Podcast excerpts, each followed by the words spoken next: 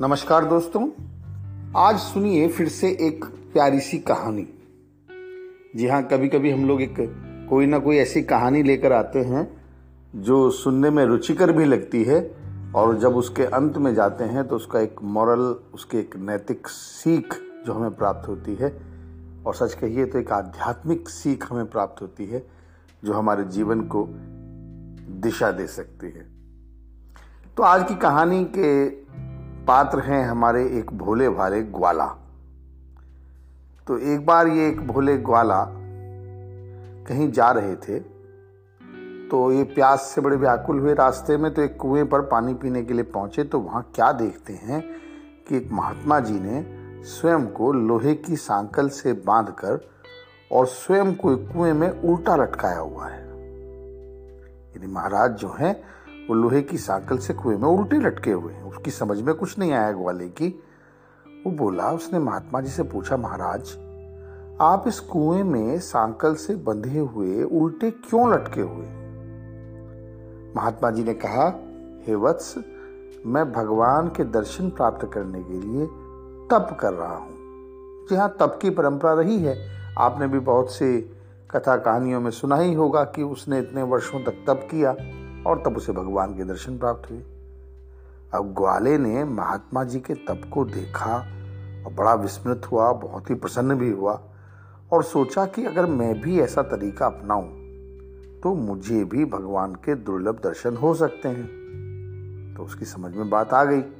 वो आगे चला तो अगले कुएँ पर उसने, क्योंकि यहाँ उस कुएँ पर तो महाराज जी थे तो अगले कुएँ पर वो गया। उसने सोचा कि अब मैं यहाँ लटकता हूँ लेकिन उसके पास तो कोई संसाधन था नहीं, लटके तो लटके कैसे?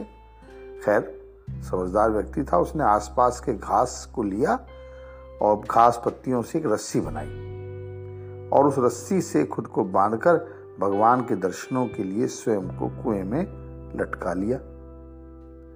अब आप समझ ही रहे हो, वो जो घास फूस से, पत्तियों से जो रस्सी बनी थी, वो इतनी मज़बूत तो नहीं थी तो कमज़ोर ही थी। तो उस कमज़ोर सी रस्सी से लटके हुए ग्वाले के दौरान जब रस्सी टूटने ही वाली थी तो अचानक से भगवान प्रकट हुए और ग्वाले को संभालते हुए अपने दर्शन दे दिए। ग्वाला पहले तो बहुत खुश हुआ, लेकिन फिर हथप्रभ हो गया, चौंक गया, आश्चर्य से भर गया।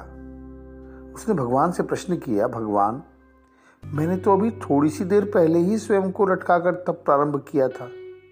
कि आपने मुझे दर्शन भी दे दिए। और उधर महात्मा जी इतने समय से तप कर रहे हैं, मार्ग भी उन्होंने ही दिखाया है, फिर भी आपने उन्हें दर्शन क्यों नहीं दिए अब तक?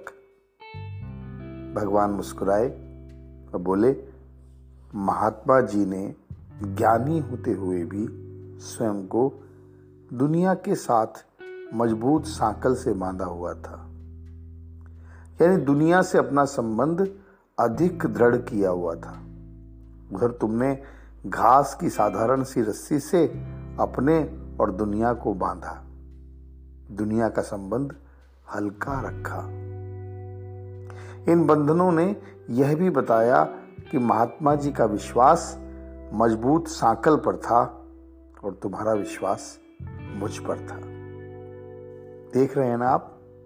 महात्मा जी सब कुछ जानते थे, ज्ञान से भरे हुए थे लेकिन संसार से अपने संबंध को हल्का नहीं कर पाए। एक मज़बूत सी सांकल से बांधकर ईश्वर की प्राप्ति की प्रार्थना करने लगे। संसार से संकल्प नहीं संकल्प नहीं टूटा। विचार रहा कि कुछ हो ना जाए। और उधर ये भोला व्यक्ति, ये भोला ग्वाला, इसको बस एक बात समझ में आ गई कि तुझे लटक कर भगवान के दर्शन प्राप्त करने हैं।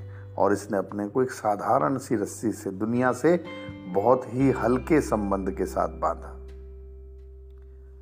सो हमें संसार के प्रपंच नहीं, बल्कि हमारा विश्वास ही ईश्वर से मिला सकता है। समझ रहे हैं ना आप? दुनिया जहान के उपक्रम हैं, जिन्हें हम धर्म के नाम पर करते हैं तो वो प्रपंच, वो उपक्रम नहीं, बल्कि हमारा विश्वास ही ईश्वर से मिला सकता है।